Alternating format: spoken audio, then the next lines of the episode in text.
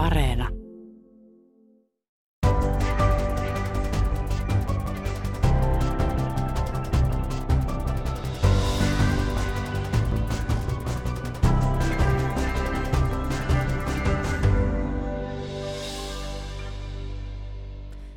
Liian lyhyt hame, liikaa meikkiä ja vääränlainen poseeraus. Nyt alkaa Kulttuuri Ykkönen, jossa puhutaan siitä, miten esiteini-ikäisiä tyttöjä seksuaalisoidaan, jos he pukeutuvat tai meikkaavat provokatiivisesti, siis liian seksikkäästi ja mitkä ovat tämän seuraukset. Keskustelemme myös siitä, miten nuorten tyttöjen seksikkyyttä ja seksuaalisuutta kuvataan pian elokuvateattereihin tulevassa Brainwashed-dokumentissa. Minä olen Pauliina Krym ja kanssani keskustelemassa ovat tyttöjen seksuaalisoivasta pukeutumisesta London University of Arts yliopistossa väitellyt Siiri Lindholm. Terve Siiri Espanjasta käsin. Hei Parolla. Ja täällä studiossa kanssani on ulkonäkötutkija, taloussosiologian tohtori Erika Oberi, joka saapui tänne Pasilaan Turusta ja on siis Turun yliopistosta. Moi. Aloitetaan, äh, Siri Lindholm, sinun, ähm, sinulle osoitetulla kysymyksellä, mikä liittyy siis sinun väitöskirjasi. Miksi esiteini-ikäisten tyttöjen liian seksikkäästä pukeutumisesta ja meikkaamisesta ollaan huolissaan? No lyhyesti vastattuna, niin mä näkisin sen niin, että katsotaan, että tämä tyttöjen seksi, seksikäs itseilmaisu ja meikkaaminen, niin että sen katsotaan vahingoittavan tyttöjä monella tapaa. Ja lista siitä, mihin nämä niin sanotut seksuaalis- tai seksuaalisointi katsottiin johtavan, on pitkä kuin nälkävuosi. Et siinä on kaikkea huonosta omasta tunnosta aina henkirikoksen uhriksi tulemiseen. Että tosiaan vahinkoa katsotaan tapahtuvan. Hmm. Minkä ikäisiä nämä esiteinitytöt nyt ovat? Tarkennetaan vielä se, että jos sä puhut Tweensista siinä sun väitöskirjassa ja tulevassa tietokirjassa, niin minkä, mikä tämä ikähaarukka on?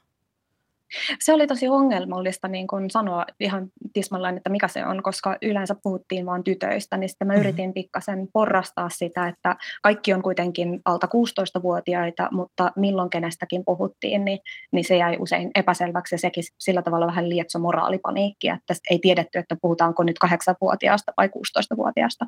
Mm-hmm. No kuka sitten määrittää, että mikä koetaan tällaiselle esiteinille – tai, tai alaikäiselle ylipäätään liian seksikkääksi?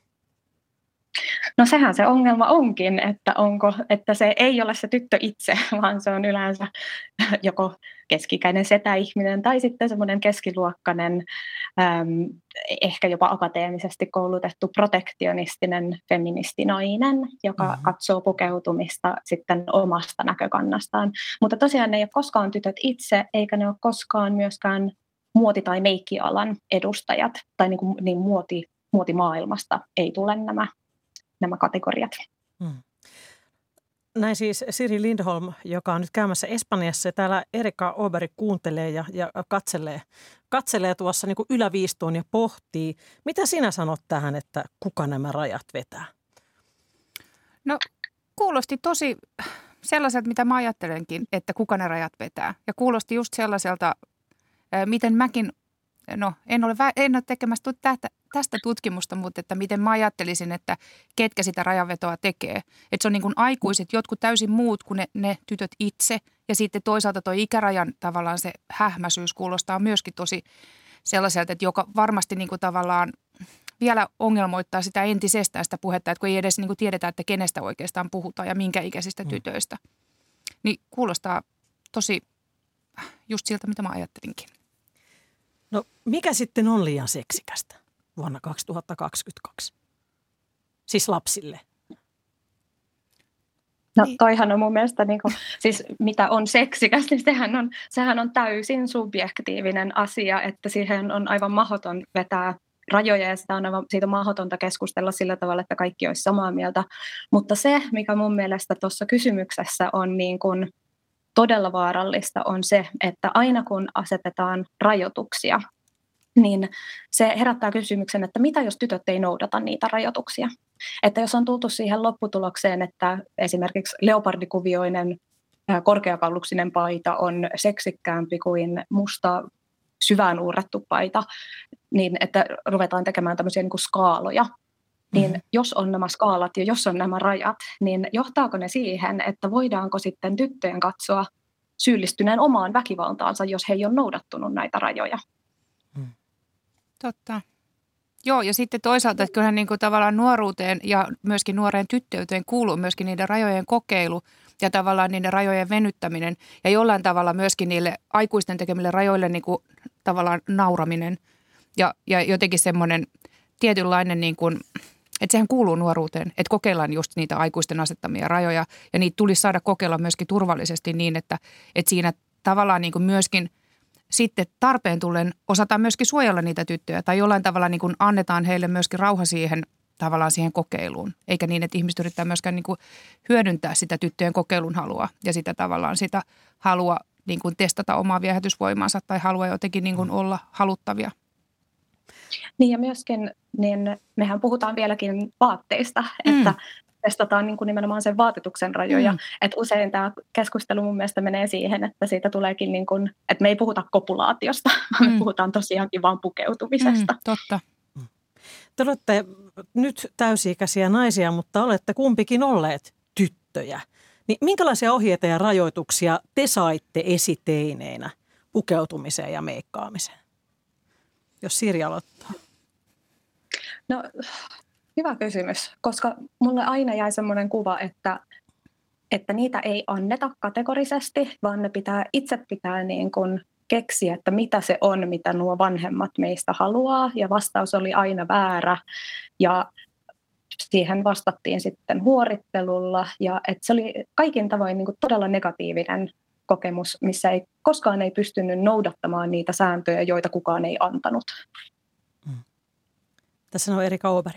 No tota, joo, mä ehkä niin kuin jotenkin on samaa mieltä, että mä jotenkin muistelisin sen, että, että oman ajan, siis tietenkin mä oon kasvanut siis niin kuin pikkukylässä Helsingin lähellä ja tota, mun niin kuin tavallaan, mä oon asunut mun mummo ja papan luona, joten mä oon saanut vähän niin kuin varmaan vanhan aikaisen kasvatuksen ja mun, mun oma äiti on ollut teiniäiti, niin, tai niin kuin melko nuorena saanut, mutta niin musta tuntuu, että koko se tavallaan se – valistus, mitä on saanut, niin se on täs, niin kuin tähdännyt vaan siihen, että, että tavallaan, että, että, että teiniraskaus on niin kuin hirveintä, mitä mm. ihmisille voi tapahtua ja että jos ei niin kuin pidä huolta itsestään, niin, niin se on se, mihin päätyy, että yksin kasvattamaan lasta.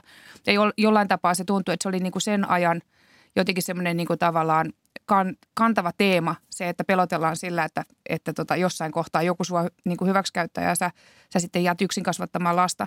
Ja tota, jotenkin – mutta se, se ei sinänsä, niin kuin, koska mä olin itse sitten jotenkin niin kuin raju ja semmoinen niin taiteellinen ja poikamainen, niin mua ei niin kuin sinänsä ne normit koskettanut, mutta kyllähän muakin niin kuin sillä tavalla pojat kiinnosti ja poikien huomio kiinnosti, mutta että mä hain sitä ehkä sitten ei semmoisella niin kuin seksuaalisella pukeutumisella, vaan jollain niin kuin rajulla käytöksellä tai jollain, mm. jollain sellaisella.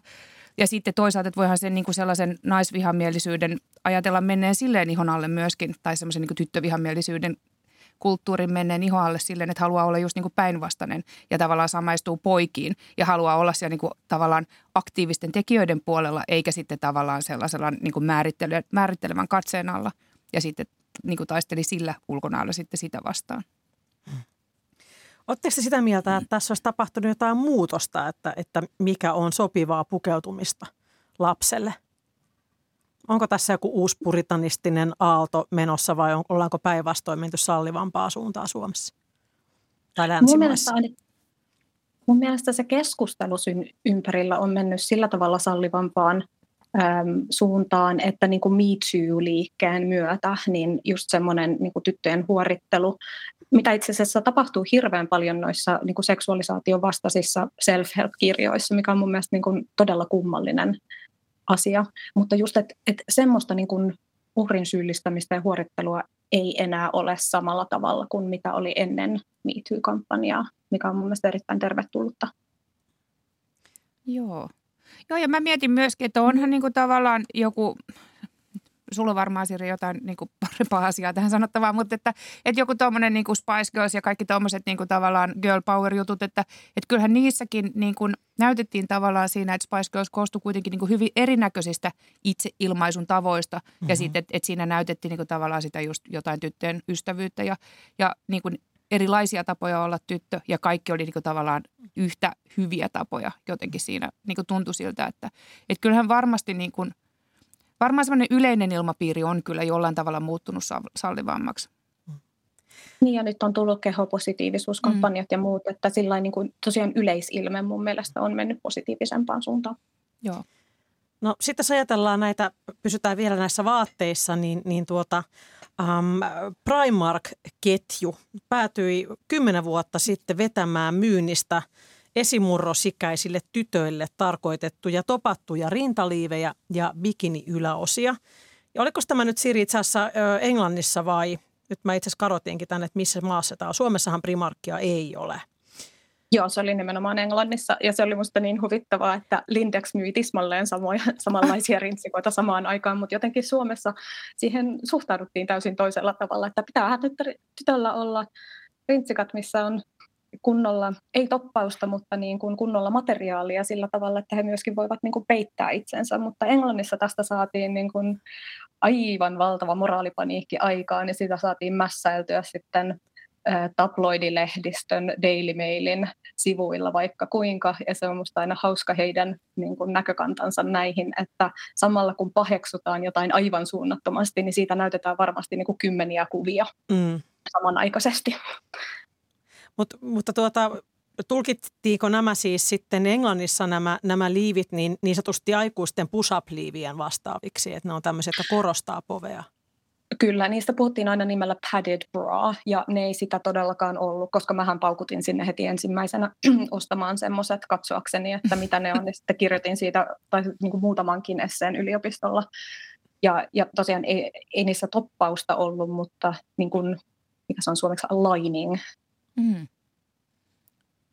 Mikä on Mut lighting suomeksi? Niin, siis joku... Onko se niinku, siis vuorattu, mutta siis sillä että se on... Vuori. Se on niinku vähän paksumpaa. Mm. Vuori niinku, sitten varmaan. Joo. Lindexin semmoiset perusrintsikat, just sillä, että jos tulee kylmä, niin että nännit ei näy läpi. Niin, eli itse asiassa aika siveät sitten lopulta, jos nyt näin niin, sen se on just se pointti. Että jos se nänni on se, mikä ei saa näkyä. Niin nämä niin. peittää ne. Joo. Juuri näin. No tuota, Erika, sinä olet ulkonäkötutkija ja olet tutkinut ulkonäköä pääomana. Ja tämä väitöskirjasi käsitteli ulkonäön merkitystä miehille ja naisille ja näiden erosta ennen kaikkea. Ja vuonna 2019 olet työryhmässä, joka kirjoitti kirjan Ulkonäköyhteiskunta, ulkoinen olemus pääomana 2000-luvun Suomessa.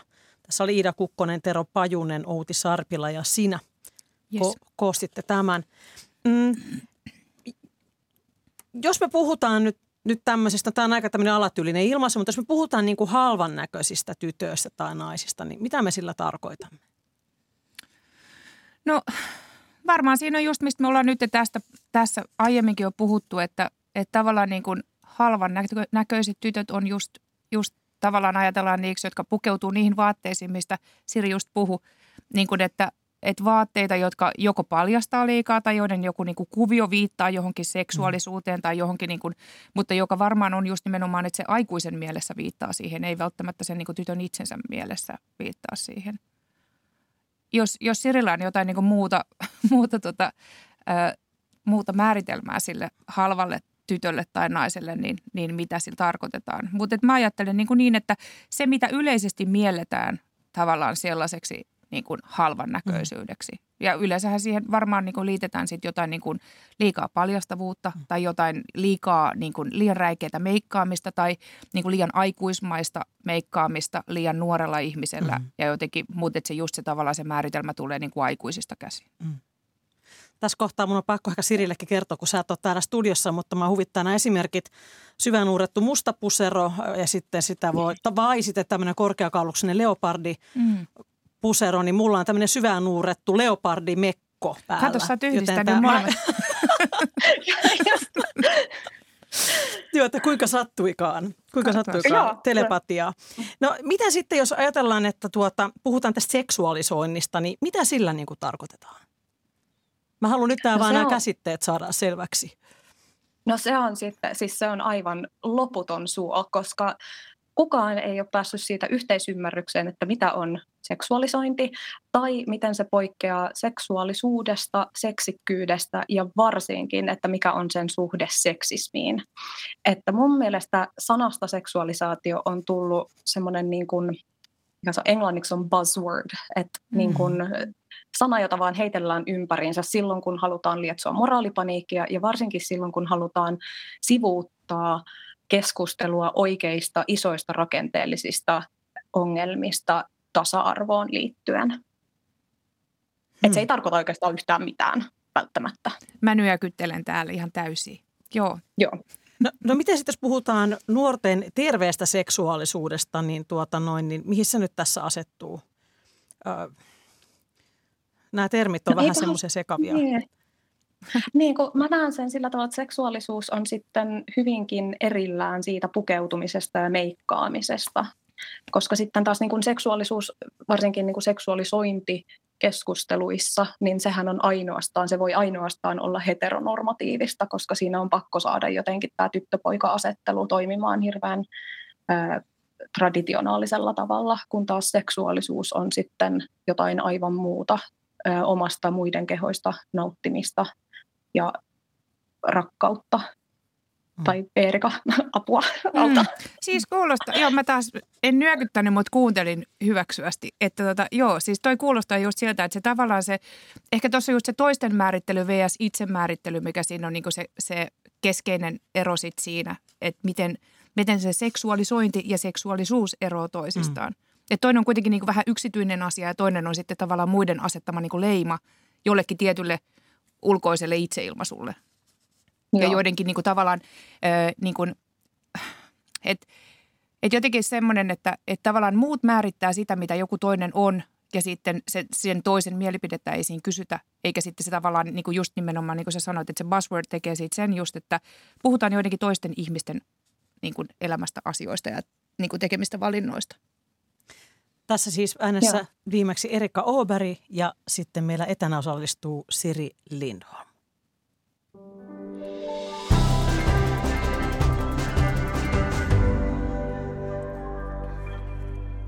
Kuuntelet Kulttuuri Ykköstä ja, ja täällä keskustellaan alaikäisten tyttöjen pukeutumisesta, ö, yhteiskunnan moraalisäännöistäkin ja, ja myöhemmin vielä vastuusta. Keskustelemassa ovat todella ö, Siri Lindholm, joka on väitellyt tyttöjen seksuaalisoinnista ja pukeutumisesta ja taloussosiologian tohtori ja ulkonäkötutkija Erika Oberi. Mm. Siri, sinun mukaasi näistä liian rohkeasti ikänsä nähden uh, pukeutuvista tytöistä – huolissaan olevista protektionisteista, eli, eli suojelijoista näin suomeksi, niin heidän mukaansa, ää, mä haluan lukea nyt tämän pidemmän listan. Liian rohkea ulkoasu johtaa huonoon itsetuntoon, syömishäiriöihin, häiriökäyttäytymiseen, kyvyttömyyteen luoda intiimejä suhteita, seksin harrastamiseen, seksin harrastamiseen vanhempien miesten kanssa, teiniraskauksiin, seksin, äh, lapsiprostituutioon, myös lapsipornon käyttöön jollain tavalla sitten ilmeisesti seksuaalisen väkivallan uhriksi tulemiseen. Ja tuota, henkirikoksen uhriksi joutumiseen. Niin tämä on aika moinen lista. Onko tässä mitään perää? Toi on hyvä kysymys. Tämä on se lista, minkä oon koonnut niin kuin kymmenessä vuodessa erilaisista protektionistisista ää, kirjoista ja muista julkaisuista. Niin mä näkisin niin kuin että se keskeinen ongelma tässä näissä väitteissä on se, että ne ei millään tavalla osoita, protektionistit ei, ei kykene osoittamaan missään vaiheessa, että mikä tämä linkki on, miten nämä johtaa yksi toiseen. Ja mikä olisi se linkki meikkaamisen ja määrätynlaisen vaatteiden oston välillä, joka sitten johtaisi näin niin kuin katastrofaalisiinkin seurauksiin. Ja tota, Öm, koska tytöt ei raiskaudu itsestä ja koska mm. vaatteet mm. ei tee väkivaltaa, niin minusta olisi paljon hyödyllisempää tarkastella, että mitä yhteiskunnallisia mekanismeja ja käytäntöjä meiltä jää huomaamatta ja käsittelemättä, kun me keskitytään niin kuin hameen helmojen mittaamiseen ja meikkaamisen kieltämiseen. Et sen sijaan, että kriminalisoidaan vaatteita, niin puututtaisiin jo niin kuin laittomaksi todettuun käyttäytymiseen. Ja tota, mun piti kysyä, niin kuin Erika tässä mainitsi, että hänen äitinsä oli teiniäiti, niin mä käytän tätä niin kuin teiniraskauksia aika usein esimerkkinä tästä, koska mm. ne on Englannissa Euroopan suurimmat, että siellä sitä mm ongelmaa on pyritty ratkomaan myöskin niin kuin tyttöjen pukeutumisen rajoittamisen kautta. Mutta kun tosiaan keskitytään pukeutumiseen ja kun rajoitetaan pukeutumista, niin tämä linkki, äm, niin kuin että kun katsotaan, että nämä seksuaalisoivat vaatteet johtaisi vastuuttomaan seksuaaliseen toimintaan ja sitä kautta teiniraskauteen, niin se sivuuttaa täysin sellaiset rakenteelliset ongelmat, mitä Englannissa on paljon, muun muassa se, että sieltä puuttuu täysin kate- niin kuin, kaikille vapaa seksuaalikasvatus. Myöskin Aha. sivuutetaan keskusteluja suojaikärajasta, ehkäisyn saamisesta alaikäisillä tai suostumuksesta valta-asemista ylipäätänsä. Ja sitten mun mielestä tärkeimpänä tässä on, että miesten roolista mm. lasten tekemisessä. Et englanniksi ei esimerkiksi puhuttu yhtä laajasti siitä, että teiniäitien lasten isien ikädemografia on huomattavasti vanhempi kuin teiniäitien, ja siihen ei ole puututtu sanallakaan, että lapsen tekoonhan ei tarvita naisen suostumusta. Hmm. Joo, että mun mielestä nämä, kaikki nämä monimutkaiset ää, tasa-arvoon liittyvät seikat saadaan lakastua aika kätevästi maton alle, kun, kun lähdetään kontrolloimaan tyttöjen pukeutumista ja kes, keskittymään siihen. Ennen kuin mennään vielä, tuota, itse asiassa mä haluan mennä luokkakysymykseen, mikä, mikä myös liittyy tähän asiaan ja sitten puhutaan vielä myöhemmin tästä vastuusta, niin, niin minkälaiset ne lasten keskinäiset säännöt on? Mä tiedän, että tämmöiset esiteinit on esimerkiksi TikTokissa kovin aktiivisia ja katsovat toisiaan siellä. Niin, niin minkälaiset ne lasten keskinäiset säännöt ja rajat sitten ovat näissä sosiaalisen median kanavissa? Se on hyvä kysymys. Mä en ole tutkinut sosiaalista mediaa ollenkaan valitettavasti, koska toi mun tutkimus tapahtui ennen kuin sosiaalisesta mm. mediasta tuli niin kuin iso juttu.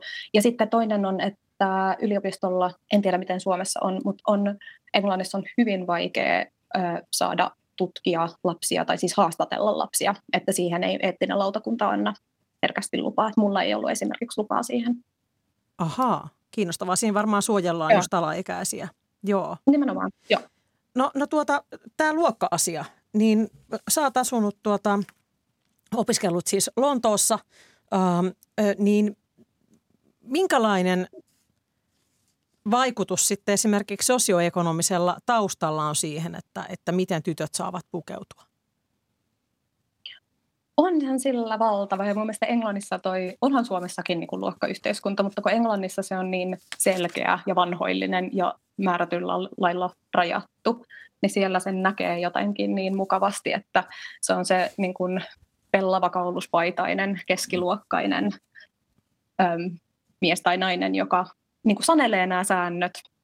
Ja heillä on valta-asema. Ja heidän pukeutu, keskiluokan pukeutuminen nähdään niin kuin hyvän maun esimerkkinä ja verrannollisesti sitten alempien yhteiskuntaluokkien pukeutuminen niin katsotaan halvaksi, niin kuin me tuossa puhuttiin.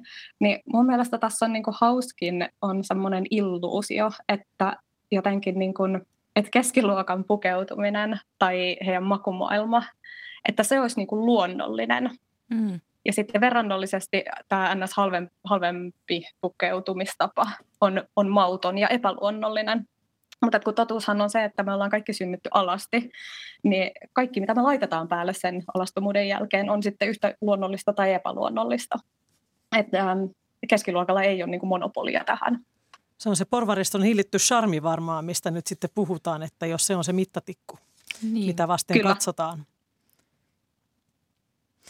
No mä väitän kyllä, että, että ei tarvitse mennä Iso-Britanniaan asti, että itse, itse asun metroradan varrella ja, ja tuota, kyllä Kulosaaresta tulee eri tavalla pukeutuneita teinityttöjä kyytiin kuin vaikkapa Kontulasta. Että se on mun mielestä kiinnostavaa, että se tavallaan esimerkiksi miten paljon näytetään, miten paljon paljastetaan, miten, miten niin kuin vahva ehostus on. Ja siinä on jo eroja. Ehdottomasti ja sitten musta on hauska, että miten hyvin nopeasti se rinnastetaan heidän seksuaaliseen käyttäytymiseen. Mutta just se, että onko kontulalaiset enemmän seksuaalisesti aktiivisia kuin kulosaarelaiset, niin mun mielestä sitä ei pysty lukemaan niin kuin pärstä kertoi meidän hameen, hameen tota, pituudesta. Joo, eikä edes meikistä. Ei, niin, edes siitä. Niin. Sinä sanoit Erika Oberi tänään, tämän kesän äh, Eeva-lehden haastattelussa, että nykyyhteiskunnassa pitää olla fyysisesti tietynlainen todistaakseen, että on tuottava kansalainen – painosta pukeutumisesta ja ehostustyylistä päätellään asioita, joita niistä ei oikeasti voi päätellä, kuten kykyä työntekijänä ja kelvollisuutta vanhempana ja kelvollisuutta kansalaisena. Ja, ja tuota, Siirin mukaan niin, sano, niin sanotusta seksikkyydestä vedetään tosiaan sitten liian pitkälle meneviä johtopäätöksiä tästä tyttöjen riskikäyttäytymisestä. Niin mitä tästä seksikkäästi pukeutumisesta voidaan päätellä? Onko se todella niin, että siitä ei voi päätellä mitään? Siitä voidaan päätellä, että mikä on trendikästä tällä hetkellä. Joo, ja siis e, mit, mitä niin kuin siitä, siitä pitäisi tavallaan voida päätellä? Mitä niin kuin kenen, kenenkään pukeutumisesta voi päätellä?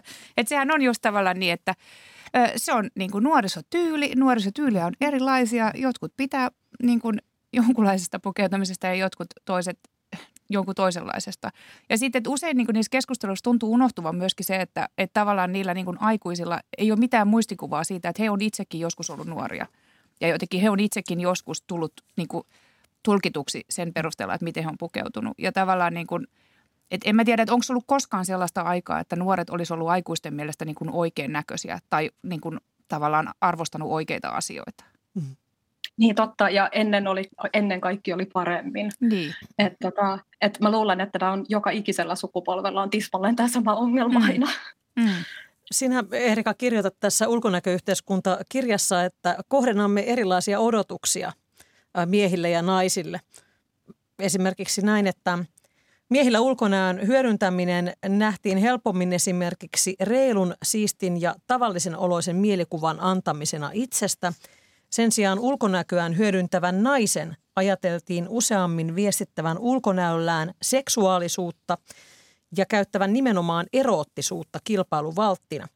Eroottisen, keinotekoisen ja petollisen kohtalokkaan naisen kulttuurinen hahmo vaikuttaa kenties sukupuolittuneisiin ulkonäön hyödyntämistä koskeviin normeihin, eli tämmöinen vamppi nainen. Mm. Niin heijastuuko tämä nyt sitten myös tyttöihin, No sehän, on, sehän voi tavallaan ajatella olevan suoraan jatkumoa siitä, että ne samat yliseksuaaliset tytöt voi myöskin sitten olla yliseksuaalisia naisia. Mm. Tai heistä voisi kasvaa yliseksuaalisia naisia, joista tehdään niin kuin samanlaisia tulkintoja sitten niin kuin jossain, jossain muissa, niin kuin vaikka just työelämässä.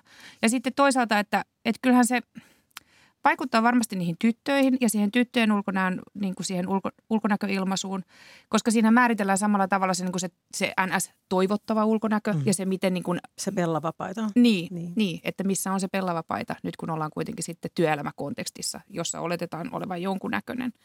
Ja sitten toisaalta siinä on niin kuin, siinähän on myöskin se, että tuleeko just nimenomaan, kun tuossa oli puhuttiin noista miehistä, niin tuleeko kenellekään mieleen sellainen niin kuin tavallaan vastaava kategoria miehistä, että mikä olisi niin kuin sellainen yliseksuaalinen mies tai mikä olisi niin kuin liian seksuaalisen näköinen mies jossain niin kuin, ja millainen olisi sellainen mies, joka pyrkisi viestittämään jotain niin kuin seksuaalisuuttaan pukeutumisella. Mm. Että eihän niin kuin vaikea on miettiä sellaista. Mulla tulee ekana mieltä kuin nahkafetissikuvastot.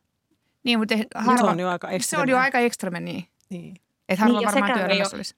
Niin sekin äh, mun mielestä enemmän viittaa niin kuin homoeroottisuuteen, mm. että yliseksuaalinen mies on ehkä homoeroottinen mies, mutta ei niin kuin yliseksuaalista poikaa on aika vaikea löytää myöskään, tai että, niin kuin, että poika voi viestiä pukeutumisellaan semmoista niin kuin, äm, harmillista seksuaalisuutta.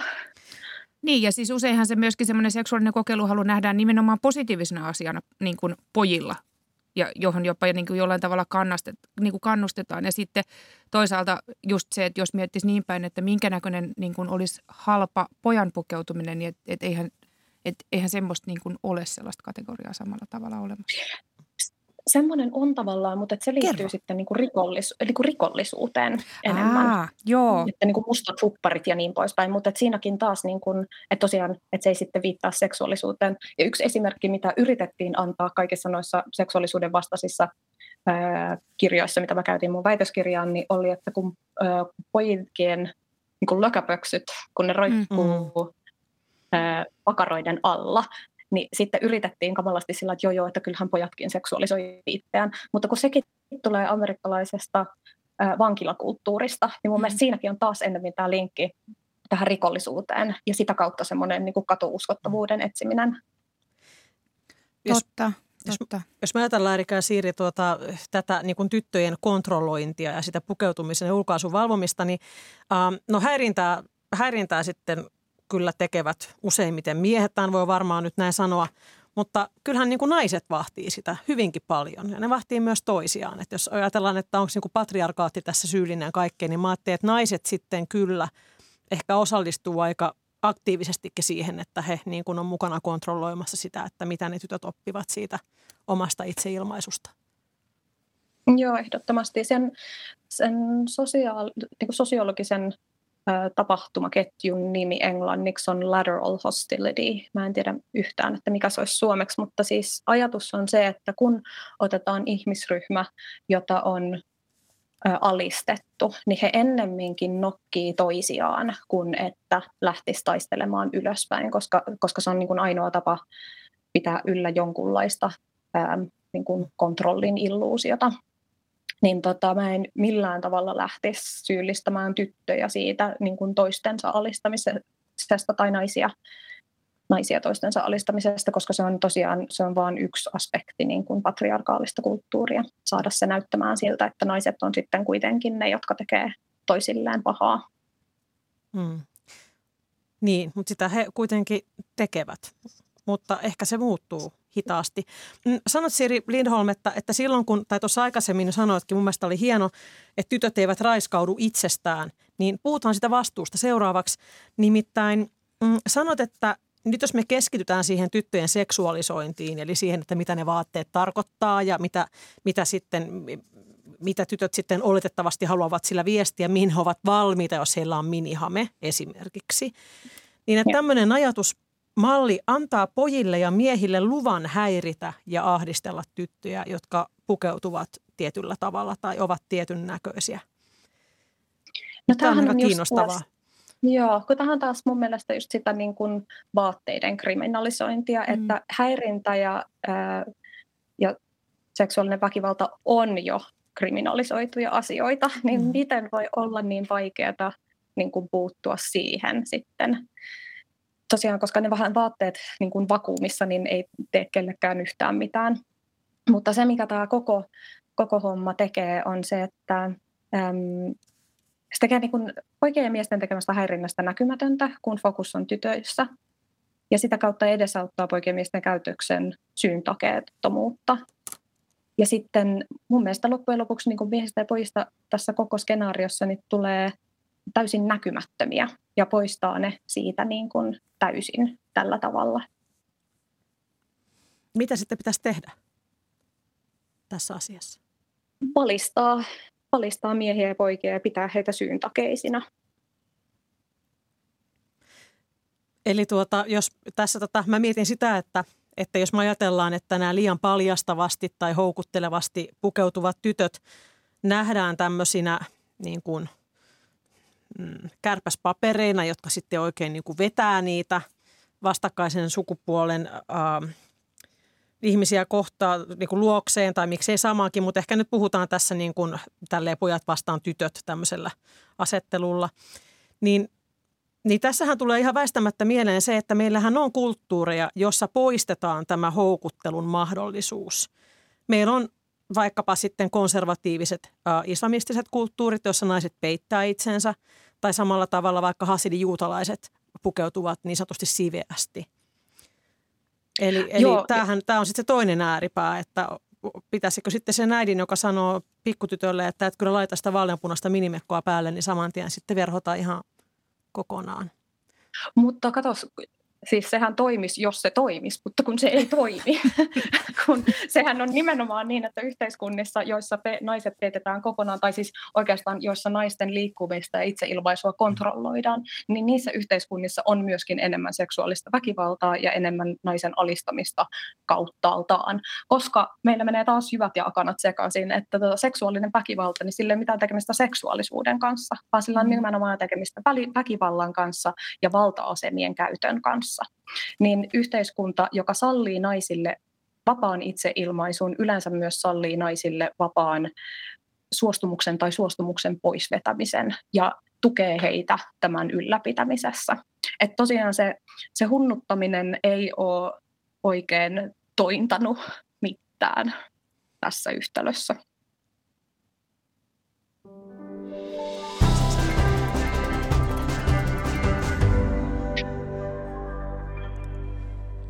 Käynnissä on Kulttuuri Ykkönen. Minä olen Pauliina Grymi täällä keskustelemassa tyttöjen seksuaalisuunnista väitellyt Siri Lindholm ja taloussosiologian tohtori, ulkonäkötutkija Erika Oberi Turun yliopistosta.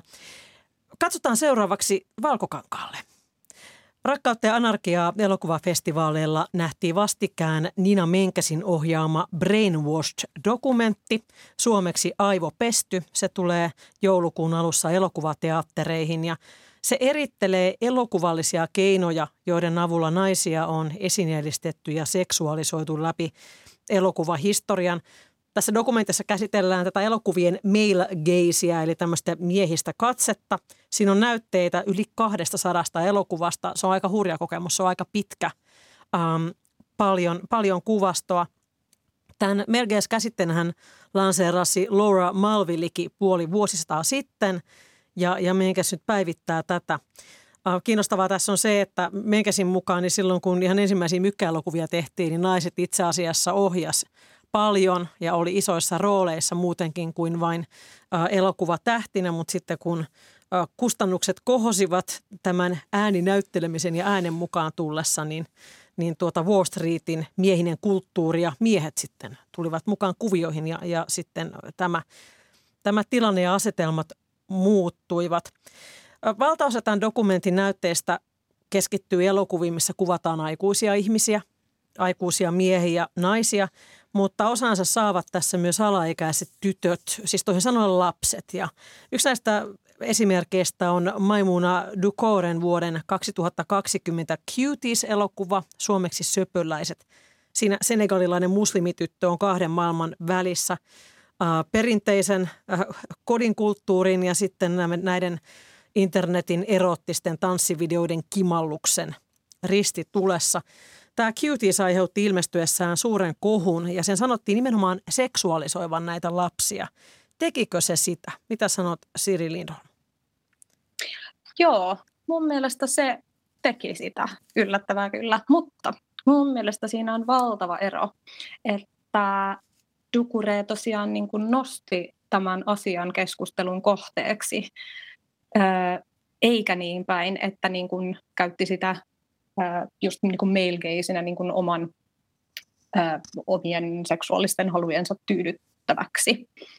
Ja, tota, ja siinä Cutiesissa niin tyttöjä ei kuvattu sillä tarkoituksella, että ne olisi miehistä katsetta varten, vaan että se oli yhteiskuntakritiikki mun mielestä hyvin pitkälti. Ja muut elokuvat tässä dokkarissa, tässä tota Brainwash-dokkarissa, niin ja varmaan puhutaan tästä Joo. myöhemminkin, niin niin mun mielestä ne ei ollut niin kuin millään tavalla yhteiskuntakritiikkejä, ja sitten kaikki ne muut esimerkit oli myöskin miesten ohjaamia. Ja siitä mulla tuli mieleen tämmöinen juttu, että usein naisilta, naisohjaajilta, naistekijöiltä, niin niiltä odotetaan niin kuin tyylipuhdasta feminististä suoritusta ihan sama mitä ne tekee. Ja tässä kun Dukure vähän niin kuin jää sen uhriksi, että keltään miesohjaajalta ei pyydetä feminististä kannanottoa. Mutta naisilta se pyydetään aina ja sen lisäksi pitäisi vielä onnistua siinä täydellisesti, ettei niin kun, niitä sitten voida syyttää vääränlaisesta tai epätäydellisestä feminismistä ja tässä tapauksessa niin kun, tyttöjen seksuaalisoinnista. Hmm. Joo, mä kuuntelin ihan lumoutuneena siis tätä, tätä Sirin puhetta. Siis mä en ole nähnyt itsestä sitä Cuties-elokuvaa ja sitten, että mä mietin just kans tota, vähän samaa siinä, että se niinku esitettiin siellä tavallaan niinku niiden muiden kaikkien niinku todella törkysten elokuvien niinku seassa. Ja, niin, ja mietin, no. mietin just sitä, että siinähän oli myöskin niinku tavallaan, siinä oli ihan pieni palanen niinku vaan sitä, sitä Cutiesia. Ja mietin mm. just, että et, eikö niinku tavallaan just jotkut TikTokin tanssivideot ole just tota, tai niinku monet semmoiset tavallaan niinku siis myöskin tyttöjen itseilmaisu niinku tavat, että ne on mm. tavallaan sillä, niin kuin, sillä seksuaalisuudella myöskin leikkimistä, koska siinähän niin kuin tavallaan matkitaan aikuisia ja sitten, että jos sitä, sitä kuvataan, niin, niin silloinhan se, se on niin kuin, se on sitten niin kuin näyttää varmaan niin kuin kutakuinkin tolta. Mutta että, ja sitten, että, että ne muut elokuvat, mitä siinä niin kuin sen kanssa oli laitettu yhteen, niin oli kyllä niin kuin siis niin kuin ihan erilaisia. Just nimenomaan siitä näkökulmasta, että ne oli niin kuin miesten ohjaimia, nuorten naisten vartaloita nuolevia niin kuin elokuvia. Ja, mutta et mä en ole tosiaan nähnyt sitä, sitä nimenomaan sitä Cuties-elokuvaa, mutta että tuossa dokumentissa niin, niin mietin sitä, että, että se oli kyllä vähän niin kuin eri, tai tuntui jotenkin silleen niin kuin irralliselta verrattuna niihin muihin mm. elokuviin. Joo, musta se oli huono vertaus ja mun mielestä äh, huonoja vertauksia riittää silloin, kun puhutaan seksuaalisoinnista, että ne haetaan niin kuin aika kaukaa ne esimerkit. Siinä oli muitakin, muitakin tuota, elokuvia tai niiden kohtauksia, missä oli alaikäisiä tyttöjä, kuten tässä tulikin jo esiin. Se oli aika hurja se vuoden 1978 Pretty Baby-leffan kohtaus, mikä on Louis Malleen ohjaama. Siinä Brooke Shields, joka on vasta 12, niin hän makaa siinä ihan ilki alasti tämmöisellä divaanilla ja minun tulkinnan mukaan niin hän imitoi tällaisia vanhan maalaustaiteen naisten asentoja, semmoista, missä ollaan vähän lantiokaarella ja sillä tavalla lekotellaan. Um, Sitten on vielä tämä, no Luc Bessonin Leon-elokuvasta, niin 12-vuotias Natalie Portman makaa sängyllä ja tunnustaa rakkautensa aikuiselle miehelle hyvin sensuellilla äänellä ja, ja, ja näin poispäin. Sitten no Adrian äh, Lainin Lolita vuodelta 1997, niin se on jo ihan oma lukunsa. Mm. Äh, sitä en ole itse kokonaan nähnyt – mutta en tiedä, se voisi olla aika hankala katsoa.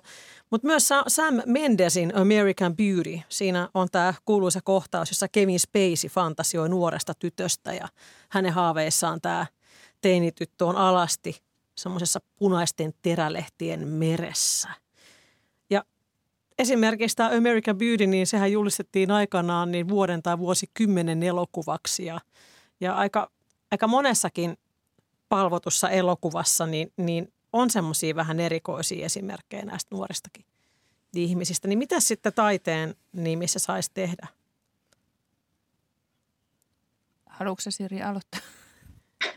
En, haluatko Siis mä mietin sitä itse asiassa siinä, vaikka siinä Leon kohtauksessa, että siinä oli tosi kiinnostava se, että, että tota, että miten niin kuin tavallaan oma mieli oli myöskin niin kuin jotenkin silleen aivopestu odottamaan. Että sehän, sehän kuitenkin, kun se laittoi käden siihen, vats, että missä rakkaus tuntuu, ja se laittoi käden vatsalle, niin se oli niin kuin tavallaan, yllä, it, itseni yllätti se, että se laittoi käden siihen vatsalle silleen niin kuin tavallaan vähän niin kuin lapsellisesti kuvaili sen, että missä rakkaus tuntuu. Mm. Tai niin kuin, että se ei laittanut vaikka kä- käsiä housuihin, joka sitten mä ajattelin, että se olisi ollut niin kuin hirveätä, mutta että, että sitä se laittoi niin kuin sen siihen vatsalle. Mm. Ja mietin, että, että se oli tavallaan – tai niin että, että mä mietin myöskin, että on mullakin niin kuin aika sairas mieli, että mä niin kuin tavallaan jotenkin ilahdun siitä, että okei, että onneksi se käsi jäi siihen vatsalle, mm. että mä en olisi halunnut nähdä, että se menee Kymmenen johonkin. senttiä alemmas niin. Joo. Vaikka se niin kuin varmaan olisi tahallisesti tehty silleen, että, että se tavallaan niin kuin, että se käsi menee siihen vatsalle. Mutta... Ja sen mun mielestä niin tuossa esimerkissä on just se hankala, että miten ton ikäinen tyttö voi leikkiä aikuista, tai mm. niin kuin tässä tapauksessa hehän tavallaan niin kuin leikkii kotia mm. ennen kuin ne molemmat rupeaa ammuskelemaan ympäriinsä. Mm. Mutta tota, että miten, miten voidaan leikkiä aikuista ilman, että se on seksuaalisoitua? Mm. Et kun semmoista niin kuin, kun tytöille niin kuin kasvaminen aikuiseksi nähdään ainoastaan englanniksi sanottaisiin in sexual terms, mm. että ei ole niin kuin aikuista tyttöä kautta naista, joka ei ole seksuaalinen, niin että se vahingossakin aina niin kuin menee siihen. Mutta mä en, mun mielestä siinä Leonissa niin se ei ole ihan niin ongelmallinen kuin muut esimerkit. Niin ja siinähän se aikuinen mies, takia. niin siis se aikuinen hän myöskin niin kuin tavallaan, niin kuin, sehän siinä pörskäytti ne jotkut juomat pitkin ja, ja jotenkin, niin kuin, että et eihän se lähtenyt siihen sillä tavalla kuin niissä monissa muissa elokuvissa. Ne miehet kuvattiin tavallaan niin kuin nauttimaan siitä niin kuin lapsen huomiosta. huomiosta. Mm. Niin siinähän se, se selkeästi niin kuin tavallaan jollain tavalla asetti rajoja niin kuin sille tytölle ja, ja antoi hänen myöskin niin kuin rauhassa jollain tavalla haaveilla itsestään. Ja niin kuin, että et ei myöskään niin kuin tavallaan tulkinnusta, että et onhan rakkauksia myöskin monenlaisia. Että se, se tavallaan se seksuaalisuus ja. tulee siinä aikuisen mielessä niin kuin mm. tavallaan määritellyksi. Ja että et kyllähän lapsi voi rakastaa niin kuin monella tapaa. Niin ehkä tytöthän ihastuvat Joo. aikuisiin miehiin silloin, kun he niin kuin kasvavat niin. aikuiseksi. Niin tai alkavat sitä teini-ikää ja murrosikää lähestyä. Tässä Brainwash-dokkarissa nähtiin, niin kuin teidänkin mielestänne juuri ongelmallisena juuri tämä lasten suostumuksellisuuden esittäminen, koska seksin suhteen lapsi ei voi koskaan antaa suostumusta. Ja samalla tämä, että alaikäisestä lapsesta fantasiointi ähm, ei ole hyvä asia. Mutta tässä dokumentissa nostettiin esille tämä miesten koulutus ja, ja opettaminen, mistä tekin olette puhunut. Yksi näistä miehistä, joka tässä dokumentissa näkyy, se on vähän niin kuin luentomainen, tämä Niina Minkes ikään kuin luennoi ja sitten välillä nähdään näiden, näiden tuota, kuuntelijoiden reaktioita, niin yksi miehistä sanoo, että ennen tätä Mielges-keskustelua ja näitä esimerkkejä hän ei ollut koskaan ajatellut, että viihde voisi vaikuttaa hänen asenteisiinsa niin paljon. Ja Menkes esittää, että tämä tämmöinen miehinen katse, jossa nainen voidaan esittää vaikka palasina, että ei voidaan kuvata pelkkiä rintoja, pelkkää lantiota, pelkkää takamusta, niin kuin semmoisina palapelin osina, eikä sitä naista nähdä kokonaisuutena. Niin tämmöinen, tämmöinen niin kuin kuvaustyyli äh, johtaa – johtaa siihen, että niin kuin syntyy tai ylläpidetään tätä raiskauskulttuuria, missä miehet niin kuin ajattelevat, että naiset ovat esineitä ja heille voi tehdä mitä vaan, voi valita ja ottaa ja tehdä. Mutta mä mietin itse sitä, että ei, nämä elokuvat nyt ollut kuitenkaan niin valtavan kauan olemassa. Puhutaan sadasta vuodesta, eikö niin? Uh, tosiasiassa vähän lyhyemmästä ajasta, niin, niin eihän tämä elokuva nyt olekaan synnyttänyt sitä miesten tapaa katsoa naista. Että olisiko niin, että elokuva vaan toisintaa ehkä semmoista tosielämää, että jos miehet kiinnittää eri asioihin huomiota kuin me naiset. Niin, niin ja mutta... kaikki tämä tietenkin niin kuin heteroseksuaalisoidussa kontekstissa. Niin kyllä, niin kuin sanoin aikaisemmin, että nyt meillä on vähän tämmöinen binäärinen Joo. heteromaailma tässä. Joo. Mutta niin kuin siinä, siinä dokumentissa sanottiin, että elokuvat olisi niin kuin hyvä paikka tehdä toisin.